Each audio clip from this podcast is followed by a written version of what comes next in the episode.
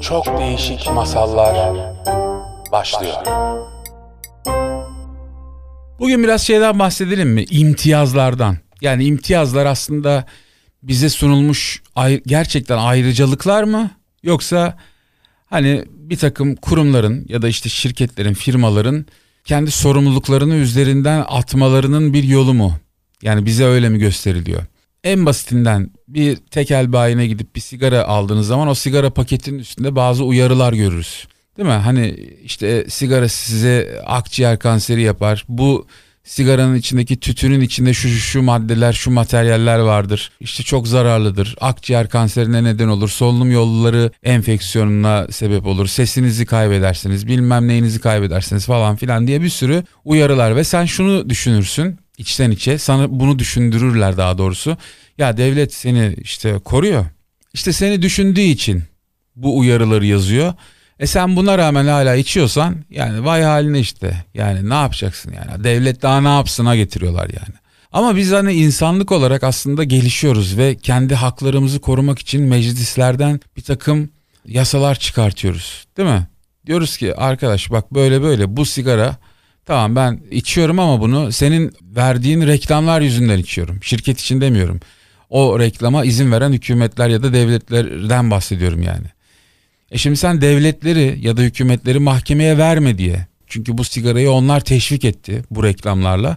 Bunlar da reklamlarını yasaklıyorlar bunun. Sen diyorsun ki aa ne güzel hükümetimiz sigara ve içki reklamlarını yasakladı. Seni düşündüğü için. Seni düşündüğü için değil kendini düşündüğü için bunu böyle yapıyor. Ya da aynı şekilde firmalar o uyarıları o paketlerin üzerine kendilerini düşündükleri için koyuyorlar. Yarın öbür gün sen mahkemeye başvurup da ki bunun örnekleri yaşandı daha önce Amerika'da, İngiltere'de vesaire. Sen onları mahkemeye verip de onlardan bir şey talep etme diye. Sen akciğer kanseri oldun diye tedavini bile onlara yaptırabilirsin. Artı benim hayatımı mahvetti, nefes almamı zorlaştırdı vesaire diye sen onları düzgün yaşamamı engelledi. İşte spor yapmamı engelledi vesaire diye onları mahkemeye verebilirsin. Manevi tazminat davası bile açabilirsin. Hayatımı zehir ettiler işte bu tür uygulamalarla, içlerine kattıkları kimyasallarla vesaire diye. Ama onlar paketin üzerine bu uyarıları yazarak bütün bunlardan korunuyorlar. Yani diyorlar ki ben bak bir ayrıcalık yaptım, bir imtiyaz sağladım sana. Sana bir ayrıcalık sundum ve sigara paketinin üzerine bunu bunu yazdım. Ya da işte ben devlet olarak, hükümet olarak seni korumakla mükellefim. Çünkü sigaradan doğan hastalıklara ne kadar harcadığı belli işte Sosyal Sigortalar Kurumu'nun vesaire bilmem ne. Bunları yapmamak için değil mi? O uyarıları alıyorlar ama bunu sana öyle güzel söyle sunuyorlar ki Hani sen kendini böyle ayrıcalıklı hissediyorsun. Evet ya beni düşünüyor bu hükümet diyorsun ya da bu devlet ya da işte bu firmalar vesaire. Hiç kimsenin seni düşündüğü falan yok. Bizi düşündükleri falan yok bunu unut. Yani şöyle imtiyazlar aslında tarihten beri bu şekilde sunulur insanlara. Mesela vakti zamanında asiller ve köleler farklı farklı giyiniyorlar. Şimdi kimlik kıyafet üzerinden sağlandığı için eski dönemde işte kimlik kartları olmadan önce kıyafetin üzerine dikilen, takılan bir takım armalar, kıyafetin rengi üzerinden kişinin hangi kabileden olduğunu falan filan anlayabiliyorsun. Ve öyle bir dönem oluyor ki o topraklarda köleler asillerden daha kalabalık hale geliyor. Şimdi sallıyorum tamamen örnek veriyorum. Asiller beyaz kıyafet giyiyorsa köleler siyah kıyafet giyiyor diyelim. Bir bakıyorlar işte göçler, kıtlık, savaşlar yüzünden, hastalıklar yüzünden göçler oluyor vesaire o topraklara. Bir bakıyorlar 10 bin kişi siyah giyiniyor. Sadece 500 kişi beyaz giyiniyor. Bu sefer ne oluyor? Meclise giriyor bu asiller. Diyorlar ki böyle böyle bak bunlar kalabalık olduklarını fark ederlerse bizim yani he, ağzımıza ederler yani. Bunu bir şekilde önüne geçmemiz lazım. Ne yapalım? İşte öyle güzel bir ayrıcalık, imtiyaz geliştiriyorlar ki, ayrıcalık sunuyorlar ki insanlara diyorlar ki bundan sonra biz geçmişten beri gelen bizim üzerimizdeki bu ayrıcalıktan vazgeçiyoruz. Nedir bu? Biz artık beyaz giyemeyeceğiz. Biz de siyah giyineceğiz. Ya da işte herkes istediği kıyafeti giyebilir. Şimdi dışarıya çıkıp da daha önceden 10 bin tane köle, 500 tane asil olduğunu fark edenler kıyafetleri üzerinden bir bakıyorlar. Karman çorman renkler var. Ve artık kıyafet üzerinden hiç kimse birbirini tanımıyor. Tanıyamıyor daha doğrusu. Kimin asil olduğunu, kimin köle olduğunu fark edemiyorsunuz. Ama mecliste bir konuşma sırasında bir asil bunu açıkladığı zaman bütün köleler alkışlıyor. Evet biz de bunu bekliyorduk işte yıllardır beklediğimiz şey buydu. Neydi? Biz de sizinle aynı kıyafeti giymek istiyoruz ya da işte kıyafetimiz üzerinden ayrımcılık istemiyoruz. Evet bu ayrımcılık artık sağlanmayacak. Yani sana yeni bir şey sunuyoruz biz. Yeni bir kanun çıkartıyoruz bununla ilgili ve sen bunu alkışlıyorsun. Aslında onlar kendilerini düşündükleri için bunu yaptılar. Biz bunu fark edemedik. Şimdi bu ayrıcalık, imtiyaz aslında iyi bir şey değil. Yani mesela şöyle düşün yine günümüzden örnek verecek olursak şuna benziyor. Mesela bütün yetki sende olacak. Bununla ilgili kanunlar çıkartıyorsun. Tek adam değil mi? Para basma sende, yargı sende, enflasyon açıklama yetkisi sende. Hatta 9 günlük tatilleri bile sen açıklıyorsun yani. Sözlüğe bile müdahale ediliyor bak sözlüğe bile. Meclisin çatısı altında sürtük kelimesi kullanılıyor.